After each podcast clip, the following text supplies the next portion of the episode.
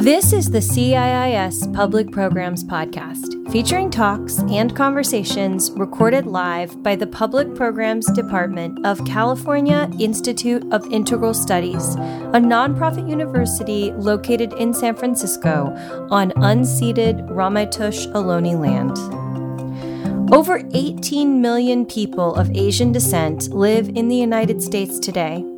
Many in the Asian American community are experiencing a renewed connection to their identity, inspiring them to radically reconsider the cultural frameworks that enabled their assimilation into American culture. As Asian Americans investigate the personal and societal effects of long standing cultural narratives, their mental health becomes increasingly important. Yet, they are the racial group least likely to seek out mental health services. Through her work and in her latest book, Permission to Come Home, Taiwanese American clinical psychologist Jenny Wang confronts and destabilizes the stigma Asian Americans face in caring for their mental health. In this episode, Dr. Wang is joined by CIIS Associate Professor of Clinical Psychology and Director of the CIIS Psychological Services Center, Lonnie Chow, for a powerful conversation about the intersection between Asian American identity, mental health, and social justice. This episode was recorded during a live online event on June 30th, 2022. A transcript is available at CIISpod.com. To find out more about CIIS and public programs like this one, visit our website, ciis.edu, and connect with us on social media at CIIS Pub Programs. Hi, Jenny. Hi, Lonnie. How are you? I'm very well. How are you doing? I'm doing well. Good, good. I'm really, really excited to have this conversation with you. I had the opportunity to read your book. I found it really interesting, both in content and in approach. Mm-hmm. And I was wanting to just launch in, but first, um, you and I had spoken about positioning ourselves, like identifying ourselves for those who are listening so that they have a context of, of who we are a little bit and so that we can deepen our introduction to one another as well. Mm-hmm. Absolutely.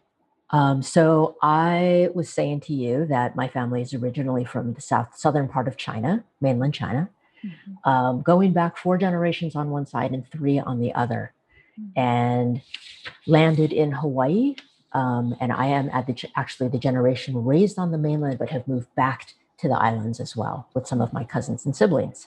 Mm-hmm. So that's kind of where I'm located. How about you? Yeah, so um, my family actually is from a southern part of China originally, but long time ago because they moved to Taiwan um, many, many generations ago, almost so far back. I don't even know how long ago they made that migration. Yeah. Um, and so, you know, my family basically my parents are the only sibling, siblings who left Taiwan when mm. they immigrated. I was two years old at the time. So I kind of say I'm maybe 1.5 generation because I came here when I was two. Yeah. Um, so very much have lived here for most of my life. Um, and we immigrated to New Jersey, and that's where primarily I was raised until we moved to Texas. Nice. So we really represent parts of, of the diaspora, don't we? Asian Pacific Islander, Taiwanese, both originating in southern China. Mm-hmm. Yeah. Well, as I was saying, I, I kind of want to just launch right in, uh, if that's okay with you. Yeah. Let's do it. All right. So the first thing that really stood out to me is the title of your book, which mm-hmm. is includes the words permission and home. And I was like, okay, we're we're on a journey here, right? We have permission and we have home. I wanted to and literally every chapter of the book starts with the word permission. Why, mm. why did you feel that was important? Yeah, it's funny because I knew the title of this book before I even knew its true contents. And that was, it was kind of an idea that stuck with me because I think as Asian Americans or even just Asian diaspora, there is because of our connections with our family, with our connections with our parents and culture, I had always felt that throughout my life, there was a permission seeking. Mm-hmm. Can I do this? Mm-hmm. Who, who, do I love? what career do I pick? Where do I live? There were all these kind of ways in which I oriented outward towards the people I loved to seek permission for different mm-hmm. aspects of my mm-hmm. life. And yet, as I kind of journeyed for myself and then with my clients, there was almost this tandem feeling that I also needed to claim permission for myself internally. And yes, internally. And then also in some ways externally, because, you know, I think for many of us, at some point, our wants and needs diverge perhaps mm-hmm, from those mm-hmm, expectations. Mm-hmm. And so then starting to claim permission over spaces of our lives that maybe previously we had not questioned. And then this idea of coming home, I really, I think it resonated with me because being Taiwanese American, having been raised here, I'm not really at home in Taiwan. Uh-huh. I'm seen as too Western, mm-hmm. too foreign. Yes. I speak with accented Mandarin, right? They can tell right away that I'm from the United States. Yeah. And so while I'm there, there's not a sense of home. And even here in the United States, despite being raised here, despite being able to speak the language, ed- being trained in education here, I very much don't necessarily feel at home either. Uh huh. And I think with the rise of COVID too, it made it very apparent that that belonging or even acceptance was very conditional. Yeah. So I think this idea of coming home then almost had to be an idea that almost we had to co create for ourselves because perhaps home is not a place, a mm-hmm. community, a mm-hmm. person, mm-hmm. but maybe it is a condition of being that we need to move into. And so I think that's where kind of the title of the book really the space it I tried to kind of create there. Yeah. It's it's very powerful that kind of over and over, you know, there's this repetition of permission, permission, permission. It's such a powerful concept. It must have felt like this is really something I need people to, to get. This is something I need people to feel. Yes, 100%. And I think in working with clients, and this is what I love about the work that we do, we learn so much through our clients' growth and mm-hmm, journey. Mm-hmm, mm-hmm. And I came to realize that many of my Asian American clients, they needed to move to a place where they could give themselves permission for so many aspects of their lives. Yeah. And I think that theme kept coming up again and again in all different age ranges and all different identities that I was like, there's something here. Yeah. And I, I saw many in many times the transformational power once someone was able to give themselves mm-hmm, permission, mm-hmm, mm-hmm, mm-hmm, permission to love who they wanted to love, permission to pursue a career that they were really passionate about, permission to feel their emotions. Yeah. That really started to create these shifts that I think changes people's lives. I was going to save this this comment or question for later, but it feels like a moment to ask it. Like one of the things I've noticed in my practice is that often Asian clients will come in and for a long time there won't be words.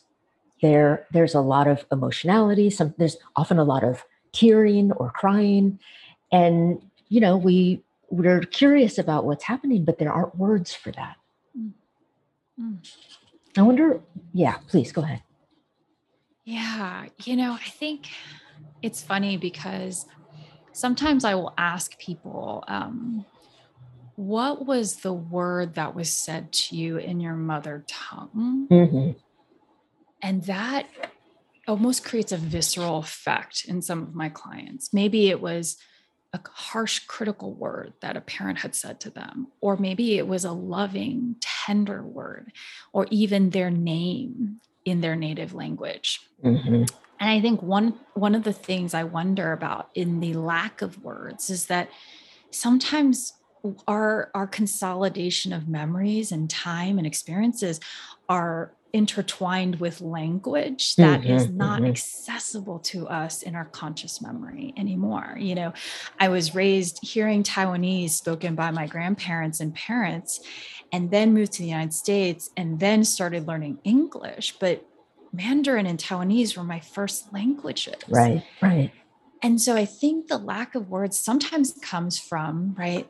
I don't know the word anymore because Oh, I've lost some of that native language, Huh. my mother tongue. Yeah. But I think another element when it's not related to language and all of that is we weren't always taught the words. hmm hmm Yes. And I think about how my pro- parents processed emotion. right. It was very infrequently with words. Yes. So much through emotion or silence. Yes. Yes. And so I think that in so many ways, I, my hope with this book was to put some words, almost to create a scaffolding where people could now input their own words into their experiences Absolutely. and now finally be able to bring light to those experiences in a conscious sort of way. Because I feel like we feel them Yes. on a bodily way, somatic way. But I think in the therapy room, it is very much word dependent or Mhm, language dependent. mhm. And so it takes time for people Mhm. to get there. hmm That was something I so appreciated about your book is is the structure that you offered and literally calling them rest stops. You know, like let me let me pause here and feel what it is I'm feeling in response to the words I've been offered. Um, at first, I was I was a little taken aback, and then I thought, oh no, this is actually this makes it really accessible in all of the ways that you're you're talking about right now, where we don't have words or we or we don't have scaffolding Yep. um, for our experience. It's actually something I wanted to follow up on because one of the things that you're asking us to do in the Asian diaspora in terms of mental health is question our culture. And I actually wrote the, the question, question culture exclamation point yes. because right we often feel in the asian diaspora that culture is something that structures us and that we rely on those structures like scaffolding i, I actually wrote that down as the mm. question so how how complicated it is for us how do we go about questioning culture Yes. And it's funny because I have friends who say, if my mom read your book, right? Like all the things you're asking us to question, I don't know that they would approve, right? yeah right And I think what I really try to do, and I don't know if I do this well in the book, but I really try to hone into this idea that I'm not asking us to, at by any means, um, disparage, reduce, um, see our culture from a deficit. That Mm. is not what I'm asking us to question. okay I'm ask, actually asking us to question the different elements, the frames, the lenses that our culture offers us, and to kind of evaluate how well that resonates and aligns with ourselves. Right? Hmm. And I think uh, one easy example is, you know, Asian culture in its kind of original roots is pretty patriarchal, patriarchal, right? I always Yeah. have a problem saying that word every syllable, but yeah you know that that so that is something where you know i've seen the effects of it on my mother's generation on Yeah. my grandmother's generation i've seen it manifest in my relationship with my father and what he Mhm. expects from me being a Mhm. daughter Mhm. and there have been times where I have felt the weight of it in a way that felt really stifling and at times limiting. And I've had to kind of think to myself, okay, this is an element that comes from some cultural roots of my heritage, yes but how much do I allow that to restrict or open up spaces and ideas of what's available to me? And I'm not saying that because I think there's an element where there's that respect to even the older generation Mhm. that I think is so beautiful Mhm. part of Asian culture. yes But I also want us to say to what end, how far, what feels right when we apply these cultural elements, right? yeah And I think about within the Asian culture, there are different frameworks about, you know, what related to anti-blackness in the Mhm. Asian community, how Mhm. it relates to LGBTQ, right? Mhm. Mhm. there are very specific frames that would be considered consistent with the culture. Definitely. But does that resonate with who I am becoming? Oh, nice question. Yeah. And if it doesn't resonate, then how do I still honor the elements of my culture that mm-hmm. I can mm-hmm. pull from mm-hmm. and also allow myself to release from some elements that don't feel aligned? Mm-hmm. mm-hmm. Well, you're really naming a, a, a conflict that can be generational. It can be due to assimilation. It can be due to kind of the social changes, the awareness that that we're having, the increasing awareness um, about the way that we're socially structured. Mm-hmm. And what I love is that it it gives us a, an opportunity to navigate those things. They are not either or or black and white, right? And that's wonderful. You did this um, this piece, and I'm I'm jumping around in my own questions, but I just loved this. You ask these questions, and I'm just going to read them. What does knowing and expressing our emotions do? What impact does it have? How did, oh, and this is my question to you. How did you come to those questions? How did you discover those questions in your own life or in your work with clients? I often tell my kids that I'm a professional question asker as my day job. Yeah. You know? Yeah. And I think that these often were questions that I had to ask myself. Uh-huh. You know, and and I think we were talking about our positionality in terms of, you know, our immigration story. And I came from parents who were very much that first generation immigrants. Mm-hmm, mm-hmm. So I came from, you know, a family in which, due to my astrological sign, I my mom was pressured to give me up for adoption. And uh, people will say, What? Right? That you're not even that old. That yeah. wasn't even that long ago. Right. Yeah. Yeah. Yeah. And so I think I I watched, and it's interesting because now my mother has really also grown in her understanding of the frameworks that she's grown up in. Mm and watching her having to navigate the in between of raising an Asian American child while yes. living between her own parents who are still Taiwanese. Right. They never immigrated. And so she was that kind of link. And so I think those questions came from observing her mm. and her difficulties oh. of with emotions, her difficulties right. with understanding and appreciating the knowledge that came from her emotional life. Huh. And then also then saying to myself, but what does that do for me if I mm. follow in that same path? Mm. At what cost? So uh-huh. I think a lot of those questions came from even my own experiences.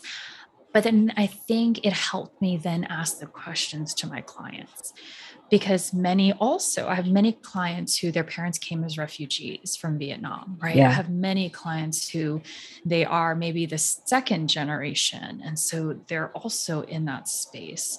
And so I think the questions I really wanted people to really pause. And that's why we like mm-hmm. created these boxes. Yeah, yeah. Because I didn't want people to live and read this book up here. I wanted them to feel it. Yeah. Inside. Yeah. Yeah. You know, as I was listening to you, I was thinking, yeah, at what cost? At what cost is such an important question because I think you probably have felt this personally. You've probably seen this in your office. What what are what do you think are the costs? What are we what are we risking? What are we giving up if we're not asking ourselves these questions? Sorry. No, all good. Um, I think there are many costs. I think that the costs fall in a few buckets, I guess. One being identity. Mm. And I think that's crucial because that informs how we see ourselves in the context of the world that we're in. Mm-hmm. And it also informs how we see our world, right? Yeah. I also think the cost is in what we can dream of, mm. the opportunities we reach out for, right? Interesting. Because one of the things that I've noticed is there are a lot of my clients, especially if their parents are kind of that first generation, there's a lot of fear. there's a lot of fear embedded in things like taking risks. Mhm. You know, switching jobs when you don't have one in hand, yes. right? A lot of fear with uncertainty. yeah. And yet, I really do believe that uncertainty is the space in which innovation, creativity, exploration is mhm. also born. Mhm. Mhm. So, if we are not able to tolerate those very ambiguous spaces and the discomfort that triggers in us, Yeah. then we sometimes will do the safest thing stay in a job we hate, stay in a relationship we know we're mistreated in, Yeah. continue to tolerate conditions as people of color that we Mhm. know are not equitable. Mhm. And I think that might have been a strategy that was effective for our parents because let's be honest, what they had accessible to them in terms of their rights, their Yeah. access, privilege, resources were much more limited. Definitely. But I think as this next generation, we also have to say, you know, the fact that I'm speaking English without an accent is already a privilege. Very much so. And that gives me access to a little bit more leverage to be a little bit perhaps more risky or to dream a little bit Yeah. bigger. Yeah. ourselves. Yeah. That's wonderful. I think really important that you're saying, though, we have to build in ourselves tolerance for the discomfort that arises if we risk anything other than what's been structured or prescribed for us, right? Absolutely.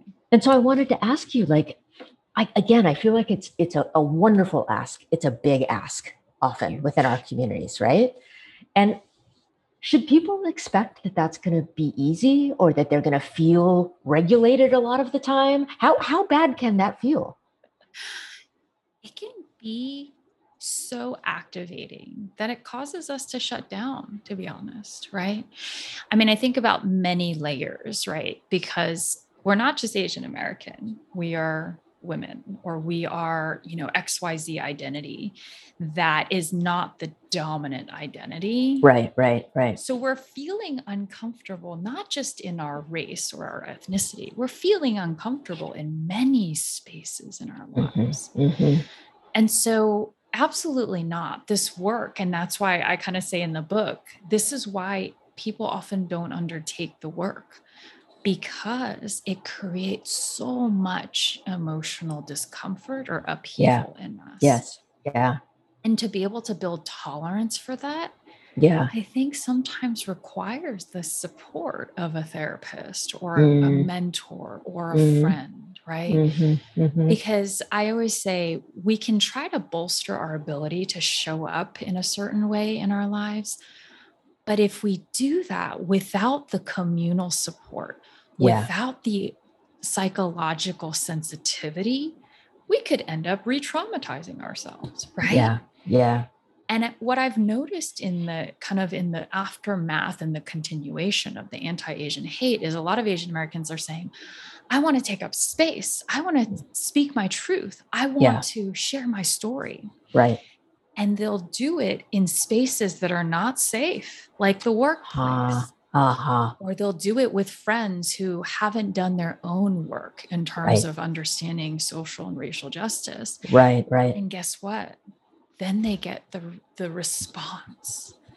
And that's terrifying when you Yeah. have finally worked up the courage Yeah. to say something. So I think that the discomfort is absolutely, I mean, I think if you're going to undertake this, you have to accept there will be discomfort.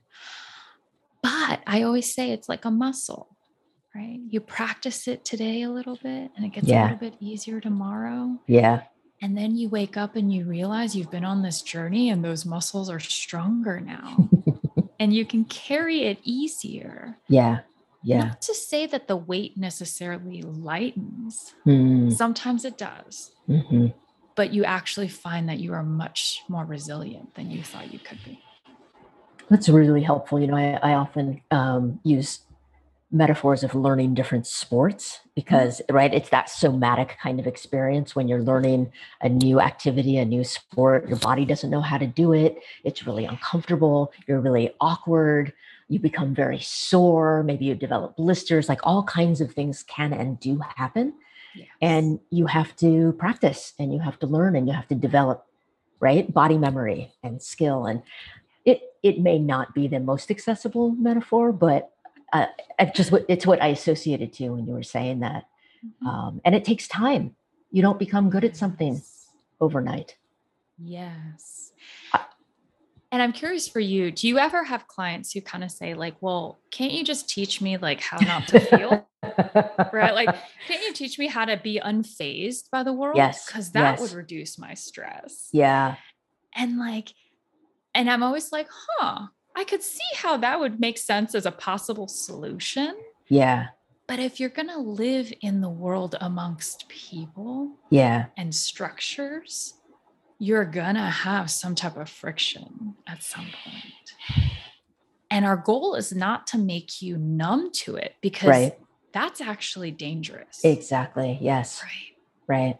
Yes, I have had I have had clients from the Asian diaspora literally come in and say, I'm having the, these feelings, this specific set of feelings. Can you make them stop? yes.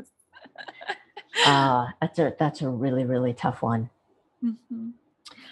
Uh, can you say a little bit more about like how you came to decide that you wanted? Not only did you want to take this journey yourself, mm-hmm. like it sounds like through observing what was happening around you and your family in your generation, but how you decided you wanted to take that further become a psychologist like really you know champion and kind of spread spread this this knowledge this these structures and like offer these words to people?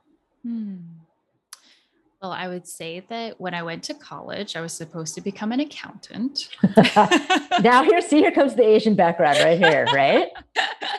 I'm um, supposed to be an md by the way yes. Aren't we all right? Yes, like that was yes, the first choice. of course yeah I think we've moved on to engineer now, but yes. um, yes. So, you know, I I think growing up, I honestly had no idea people did this as a profession. Mm-hmm, mm-hmm. And, you know, I think when I went to college and I went to UT Austin, so it's a large public university, um, I was doing what I thought was the kind of like fast track to getting a job. That was the purpose of college. right. Me. That's right. And then I realized the idea of sitting behind a computer and working with Excel spreadsheets and doing numbers for the rest of my life felt really draining, right? Mm. To envision that. And so, what's interesting is all along, my parents knew that I was not happy and oh. they were aware. Uh-huh. And yet, they always said, What do you want to do instead?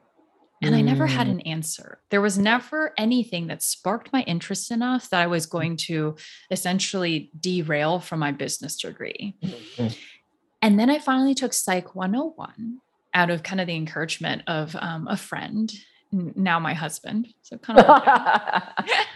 and he said he was a liberal arts major and basically said, You need to take this psychology course. This professor is amazing. And it really, I mean, this class, and it was Psych 101, the most mm-hmm, basic mm-hmm. psychology class that everyone falls in love with as an undergrad, right? and it it changed my framework of what was possible. So for the first time I was seeing psychology professors, I was seeing researchers, I was seeing people in clinical work. And so I I literally I was in my junior year, first semester, changed all my coursework, dropped wow. out of a five year accounting program, changed all my coursework to basically take all my psychology prereqs in the last two years of college. Huh. Basically, by that point, I was at a finance degree because I was on like a master's track. So, fine, I had a degree. My parents yeah. were happy. Nice. But I kind of derailed and started taking all these psych courses, and it was the most fun I have ever had in education. Mm. And it was almost this like fire was lit under me. And I, I share this story in the book where when I was applying to graduate school. Yeah. this, you know, professor, very well known, very famous. I'm not going to say his name. Um, but he basically said, You're not getting into PhD programs. This is oh. not happening for you. You need to get a master's. You are a non traditional student. You come from a business background. Even though I had taken all the prerequisite courses, I essentially was at a double major in psychology. Yeah. Um, and and I think it was him. We have him to thank. It was him who lit a fire under me and said, Oh, I'm going to prove you so wrong. And I'm only going to apply to PhD programs and I'm going to get into something. Huh. And I think there's a part of me now that says, had I been a white cisgender male student, would he have ever said that to me? And I think that was what kind of said to me, there's something here. Yeah. And in all of my undergraduate education, there was not one Asian American graduate student that I had met, assistant, adjunct, associate, or full professor who was Asian American. Yeah. And this is in Texas. We have a lot of Asians here. Yeah, yeah, yeah. So I think there was something there, and it was almost this like, I don't know, it lit a flame. Hmm. And then I went to graduate school. And that's a whole nother space, right? That we can talk more about. Yes. But that was kind of my journey of really finding that psychology was something that resonated with really who I was as uh-huh. a person, uh-huh. which was somebody who is oriented towards people and relationships. And I often say that as a child of immigrants, first, you know, gener, you know, 1.5 generation, eldest daughter, I learned how to be a therapist. I think in my earliest stages simply because I was a therapist for my mom and uh-huh, my dad. Uh-huh, uh-huh. Right. And I think a lot of people understand those themes as well. Yeah. Yeah.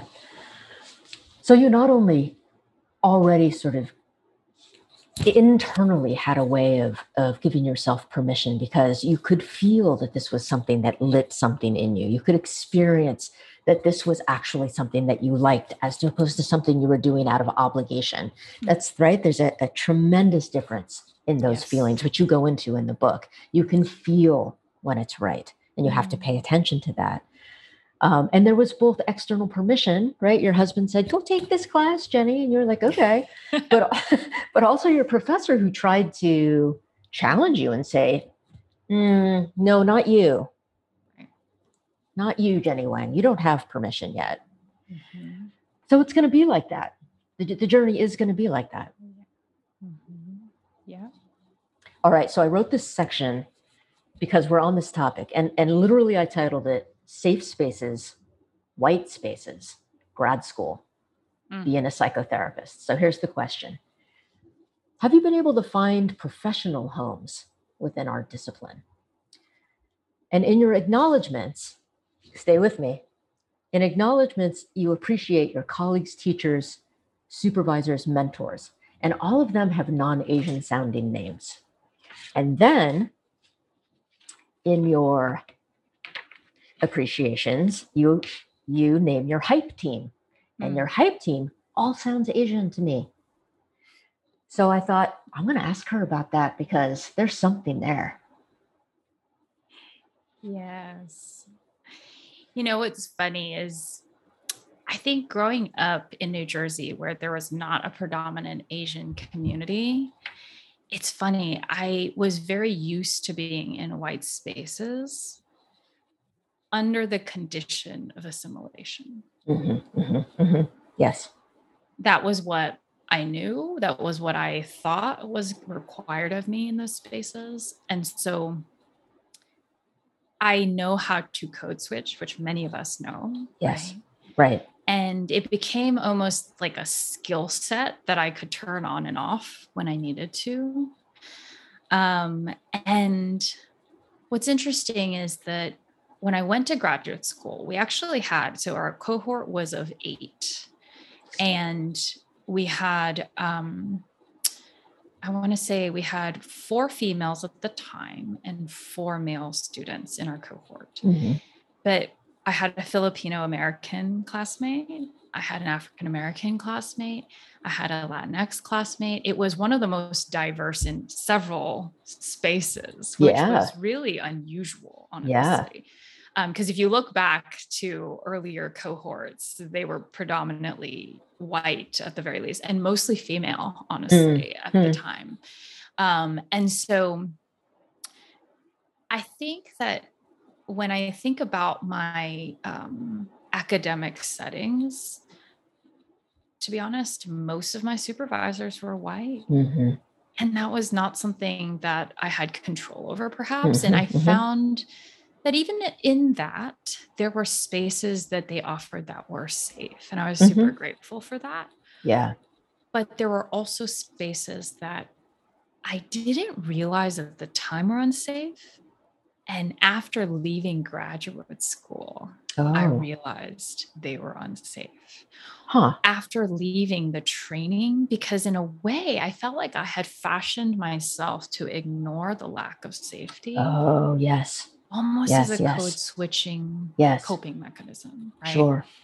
so when i talk about mentors and you know individuals who had helped me as supervisors or trainees and mentor or trainers and mentors um, they did reflect a very white dominant space and that's Mhm. academia right Mhm. that is Yep. why academ- academics can be quite harmful to Mhm. people of color hmm and then when I think about my hype team, it's interesting because each of those people, I kind of have, I'm the type of person who picks up like one or two really good friends Mhm. all along each stage of life. Yeah.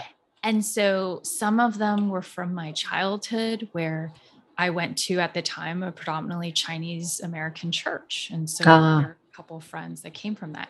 But they didn't go to my school, which was still Mhm. predominantly white. So it's almost like there were pockets in which there were individuals that I resonated with, you know, Mhm, and mhm.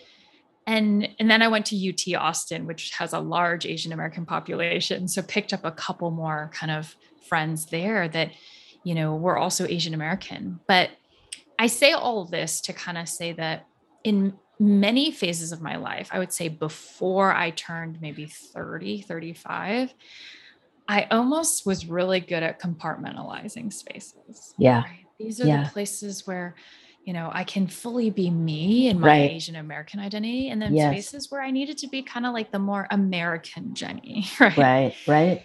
And I think it's only come into this decade of my life, in my 30s, almost 40s, where I'm now much more willing to integrate those spaces, even in my mind, to Hmm. draw from those spaces Yeah.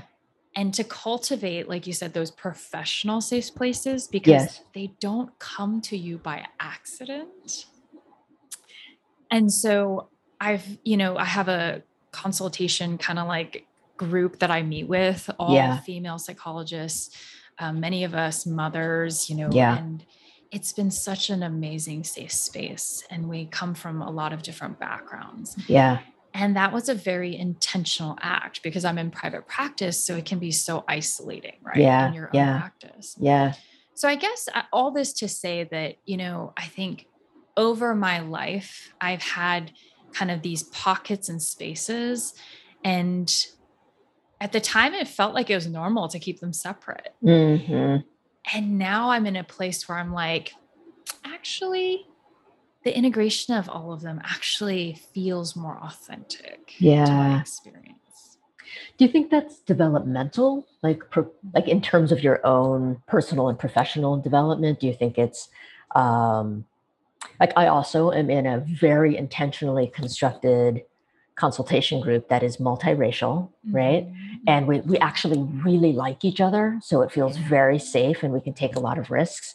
And it is also the place that I was really able to integrate my Asianness, my non-whiteness, and my psychologistness, like Yeah. though that was the safe place for it to come together and begin to spread professionally Mhm. so so yet you're nodding yes that you feel like it's developmental that it's something we have to come to and intentionally make I think that yes, to answer your question, I do believe it's developmental because I do believe that ethnic or racial identity is developmental in nature as well. okay okay So I think that and I think Dr. Jean Kim, you know, it, it was, was her, I think, dissertation when Yeah. she first kind of put together that model. And not everybody fits and resonates with that model, but is this idea that, you know, I think had I, I always wonder this, had I grown up in a predominantly Asian enclave, maybe Yeah. in California Yeah. or maybe in different parts of the coasts, right? I don't know that my evolution would have had this path at all. Right. Honestly. Probably not. And so I think that those developmental trajectories take on really different shapes Mhm, based on mhm. the context and the set points that Mhm. you're in. Yeah. And I kind of my I feel like my kids are this grand experiment now, right? Because we talk about our Asianness a lot and we Uh-huh. talk about how important these these rituals these ideas our identity we do that in such a deliberate way that my son will be like did you notice in star wars or star trek that these people were black and these people were asian and these people were Mm, white and he's six right Wow. So great. so i think that in that i didn't have the language for so Right. many years of my life Right. that that integration i don't think would have happened without the growth and the learning that i needed to catch up on Yeah. but i have friends who grew up in california and they're like oh i've always been extremely proud of my asianness right and Yeah. i'm like oh i wish i had that? Yeah. Yeah. So i think everybody's journey is different but i think you're absolutely right there is a journey in that Mhm, sphere mhm, mhm. Yeah, I think I just wanted to highlight, maybe because you know we're doing this conversation at CIS, and we train a lot of therapists. I wanted to highlight that what you know what you said that you can't expect it. It's not going to be there for you. That it's something that you have to make quite intentionally sometimes. absolutely Mhm. Yeah. I want to switch gears a little bit. I wanted to talk about this kind of current moment in the United States. Uh, it's, it's a it's a rather difficult moment. Um, what the pandemic has exposed, our politics over the last several years, many years, all the violence that's been happening in many communities. And with regard to the Asian diaspora, you write about the dangers of being silent and about invisibilization. And I really wanted to talk about that because I found that very important and very powerful. And you know, you and I were talking a little bit about silence. So, what what do you see the dangers of silence for for our communities to be? Mm. I often kind of share with clients that silence is the space where shame breeds. And in particular with mental health, right? And I remember stories as a child where somebody, you know, a family would have a child struggling with something. We didn't know the name of it, we didn't know what it was, but we knew it wasn't physical. Hmm. And then they suddenly, this child would be sent back to Taiwan Oh gosh. to be raised by other family members. And that was really, I don't know, it was scary, Terrifying. Yeah. yeah. right? And so th- this idea that, like, my goodness, something like that would cause parents, and I'm not judging those parents by any means. Sure, sure. They did what they could or what they thought was the right thing because they didn't have resources here back Right. then in the United Right. States that were necessarily that helpful. But this idea that, like, we're not going to talk about it, it's going to disappear. We're going to make it disappear. And that is how we handled this realm, right, of human experience. right. And so, silence, I think, when we are silent, it allows things like addiction, abuse, Mm, right? Mental health struggle, um, just poor communication and skills building. Those things really then fly under the radar. They're Mhm. never addressed. mhm. And I think in Asian culture, and I kind of joke with my clients about this, like we kind of speak in these like low context forms of communication, Hmm. where it's almost like, I want something, but I'm not really going to tell you what I want. I'm going to like dance around it, right? yeah. Whereas I think like, you know, some other cultures, it's much more direct. Like Yes. these are my needs. Yeah. I'm going to tell you my needs. So they're Yep. met, right? I, I might shout it. Yeah. yeah.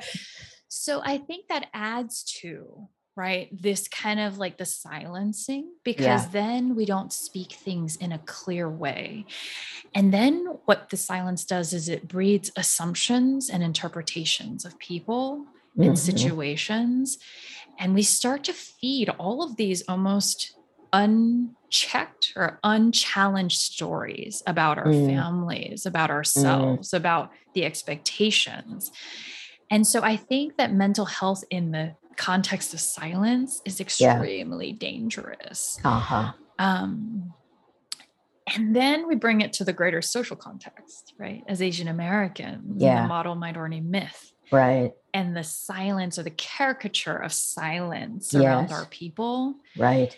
And that only fuels, right, this ability to mistreat someone because they may not speak up, they may Yeah. not self advocate. Yeah. So there's a lot there that I think we can unpack, but I think it's dangerous on an individual and Yes. community level Yes. and then a social level as well. Yeah, yeah. You wrote this sentence, and I, I just want to read it back to you because I just love it. You say, When I name the harm that is directed at me, Mm. I can shield and protect against it without allowing it to damage my sense of self. This is exactly what you're talking about. You have to name it, you have to say it, you have to speak it. Yeah. Yeah. Yeah. That's lovely. So, literally this week, this last week, we're grappling with the decisions of our Supreme Court having to do with the rights of women. We're warned that affirmative action might be next, that same sex marriage might be next. Um, these kinds of decisions that are currently affirmed through law or have historically been affirmed through law are under attack. It's a, it's a difficult, difficult time for many of us. Mhm. And I was thinking about this when I was reading your words on navigating systems and structures. I so appreciated this part of your book. Um, you you write it that systems and structures that attack. No, I'm sorry. I was encouraged by what you said about fighting racialized, gendered, and other forms of hate that we face in the world, Mm. and that we internalize those if we don't fight them. So, how do we continue to fight hate? And you're speaking to this a little bit, but I want to say, like, what's the importance of fighting hate? We know we need to use our voice, Mhm. but this is taking it even further, right? There are these these forces in the world that that seem legitimized, that foment hate, and we need to do something. We need to fight back externally and internally. Mhm. and I'm like, I'm processing like just everything that I think all of us are carrying. And Yes. and I'll be honest, it's been hard to work this week yeah. because my clients are terrified. And uh, and as much as I'm like, you know, you want to be a stabilizing, hopeful source for your clients, Yes. you also want to be an honest hmm hmm right Mhm. source. And so I, I remember this week just being like, I wish I could say that I feel hopeful still, right? Yeah. Yeah. But I Yeah. feel very discouraged too. I feel Yeah. that along with you. And so I guess when I think about, right, this idea of fighting hate, I think it begins with me, with even myself identifying the sources of hate that I Mm. unknowingly hold. Mm.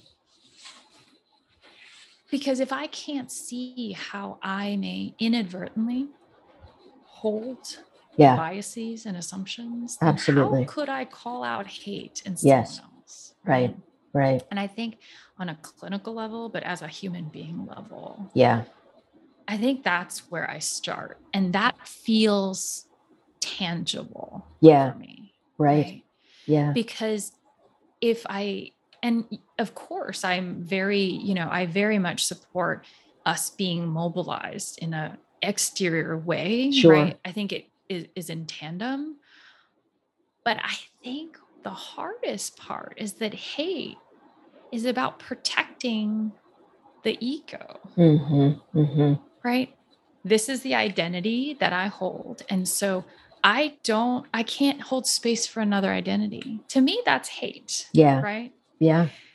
And so, if can I work on my ego? Can I work towards understanding and humbling myself? Mm-hmm. Because I personally think humility is the way to combat hate. And so we fight hate not because it's simply for other people, because that has almost like a saviorism aspect to it. Yeah. I combat hate because it's also for me. Right. Right. Don't just call it out in the world, call it out in myself Yes. or do yeah. both. Yes. And to purge the insidious training that I've received my whole life Absolutely. Yes. about who and what and how things should be, right? yeah. Yeah. So I think sometimes, like, you know, I think about like cross community coalition building, Mhm, and it's mhm. those are really tender and often complex spaces to For sure. Yes. Because there's so much pain there. And I think I have to say, like, until I've confronted my pain, hmm how can I even begin to hold space for someone else? So agree with you. Yeah. Yeah. So I think as a community, we have to start digging at even our own racial trauma. Yes. Yes. Because if I'm slowly empowered and freed from it, Yeah. then I can hold space for people and not say, but what about me? hmm hmm Right. Right. And the whole like comparative suffering piece Right. that I think gets in the way of combating hate. It's where things collapse often. Right. Yeah. Yeah. That's so wonderful. So, um, the reason I say nerd out is because I was looking at your resources and references, right? Which is what we do if we've like done research. And you, in the resources, you mentioned some excellent and familiar authors Resmaa Mhm. Menakem, Cathy Park Hong, the papers by Hong and Eng. Eng, Eng. Mhm. And then in your references, there are all these articles from neuroscience. And I was like, wait, where was all of that in the book?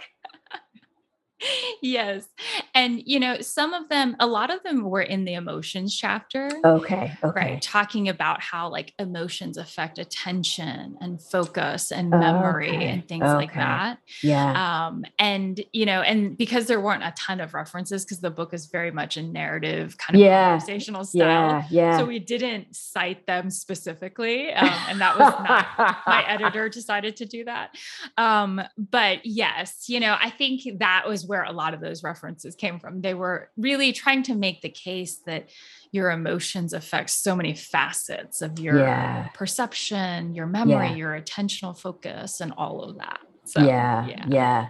No, I, I, I, I wanted to ask that because I also, I think, wanted to emphasize that. Right. This isn't, this isn't an intellectual exercise. This isn't Mhm. something we're just talking about. This is something that affects all parts of us and affects them deeply. yes. And then, of course, affects all of our relationships. Mhm. absolutely. yeah. Yeah. Thank you for explaining that. I was, I was taken aback for a moment about your Yeah. references. Yes. That's great. That's great. Mm. Um, you know, I I'm not sure that we should get into any more of my big questions. I was wondering if there was some anything that got stirred for you in our conversation that you Mm. wanted to come back to or wanted to bring up or an association or memory that you had that felt relevant. Um, Yeah, you know, I, I feel like our conversation has almost like slowly washed over me as we're Hmm. talking, Hmm. you know, and I feel like you hold space so tenderly. It's it's clearly you are a clinician. Um, But I think, you know, I think what really struck me was how you've mentioned being, you know, fourth generation immigrant, yeah, but these themes seem to still you could see them, right? Absolutely. Feel them. yes. And so I, I, I kind of have a question for you. Like, Sure. what was that like? You know, reading a book from my vantage point of being closer to that immigration migration Yeah. story, Yeah. but then seeing this and and how much resonant did resonance did it offer you? Well, my partner and I have a joke because I always thought 100% meant everything. Um, but I found out that there's something called 1000%.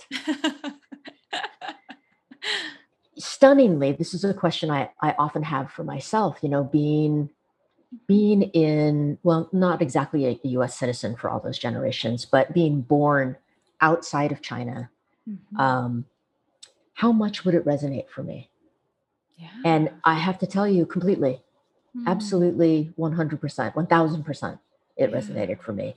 My journey has been very similar to yours mm. um, in the sense of needing to discover the freedom within myself, the tolerance within myself, you know, the capacities within myself to be able to make choices that respected and relied on my culture, mm-hmm. but also forefronted my feelings, my thoughts, my needs, and who I wanted to be in the world. Um, so, absolutely, mm-hmm. resonated completely. Yeah. Mm-hmm. I'm glad you asked.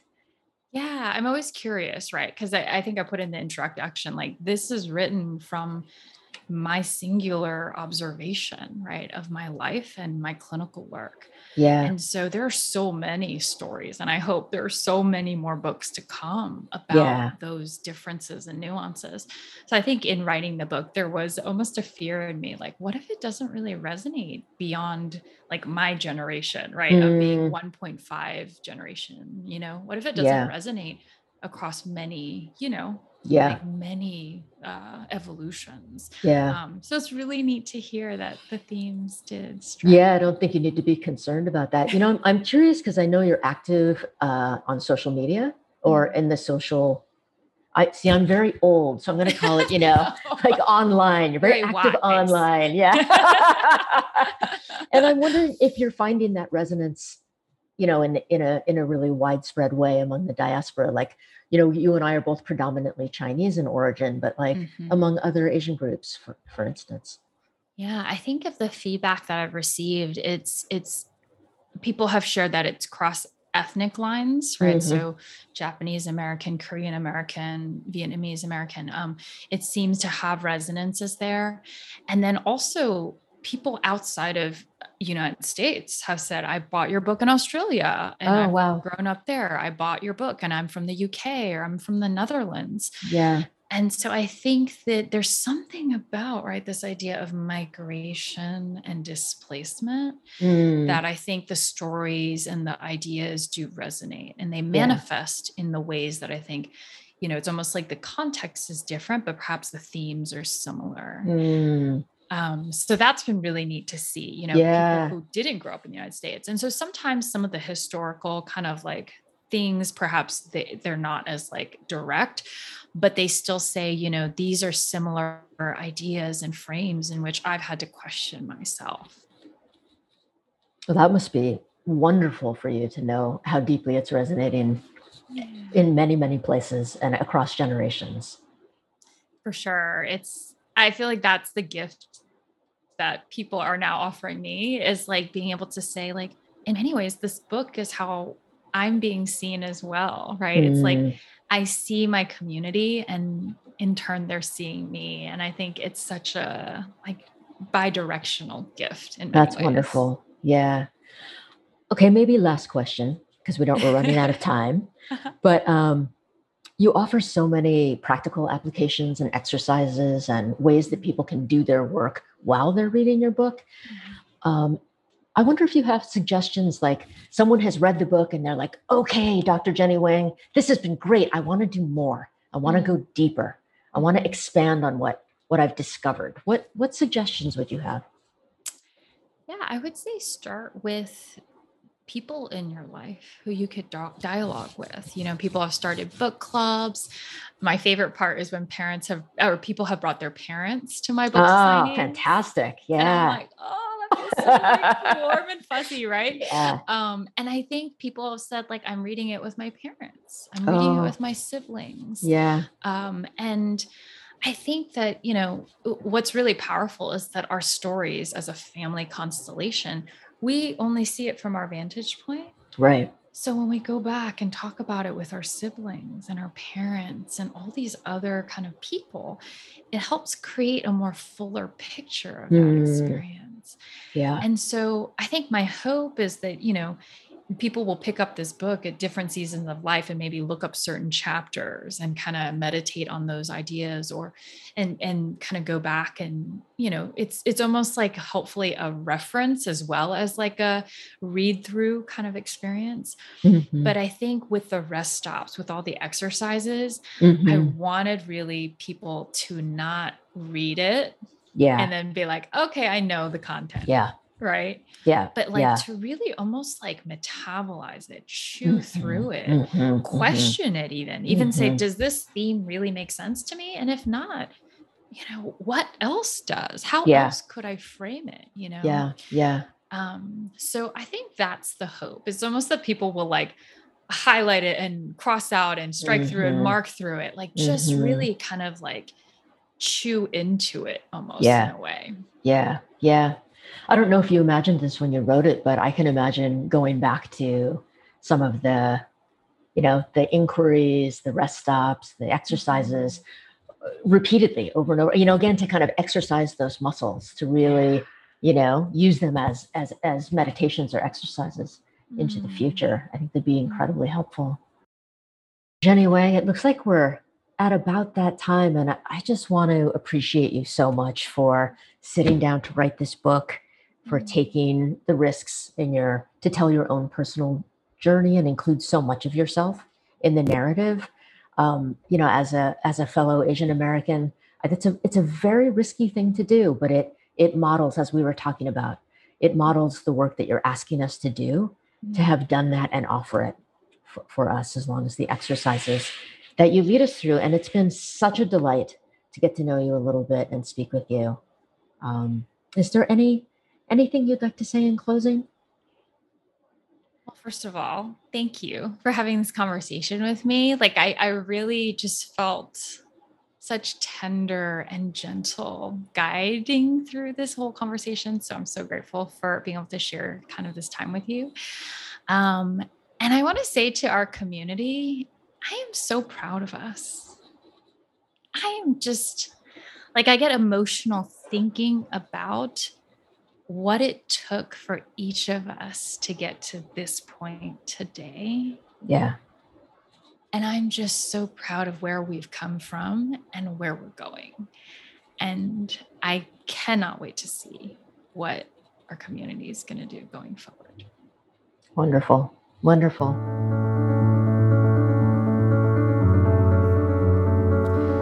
Thank you for listening to the CIIS Public Programs Podcast. Our talks and conversations are presented live in San Francisco, California.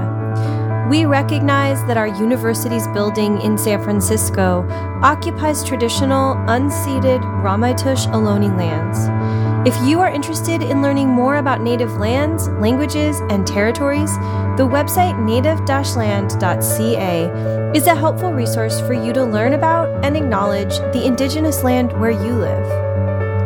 Podcast production is supervised by Kirsten Van Cleef at CIIS Public Programs. Audio production is supervised by Lyle Barrere at Desired Effect. The CIIS Public Programs team also includes Izzy Angus, Kyle DeMedio, Alex Elliott, Emlyn Guinea, Patty Fort, and Nikki Rhoda. If you liked what you heard, please subscribe wherever you find podcasts, visit our website, ciis.edu, and connect with us on social media at CIIS Pub Programs. CIIS Public Programs commits to use our in person and online platforms to uplift the stories and teachings of Black, Indigenous, and other people of color those in the LGBTQIA community, and all of those whose lives emerge from the intersections of multiple identities.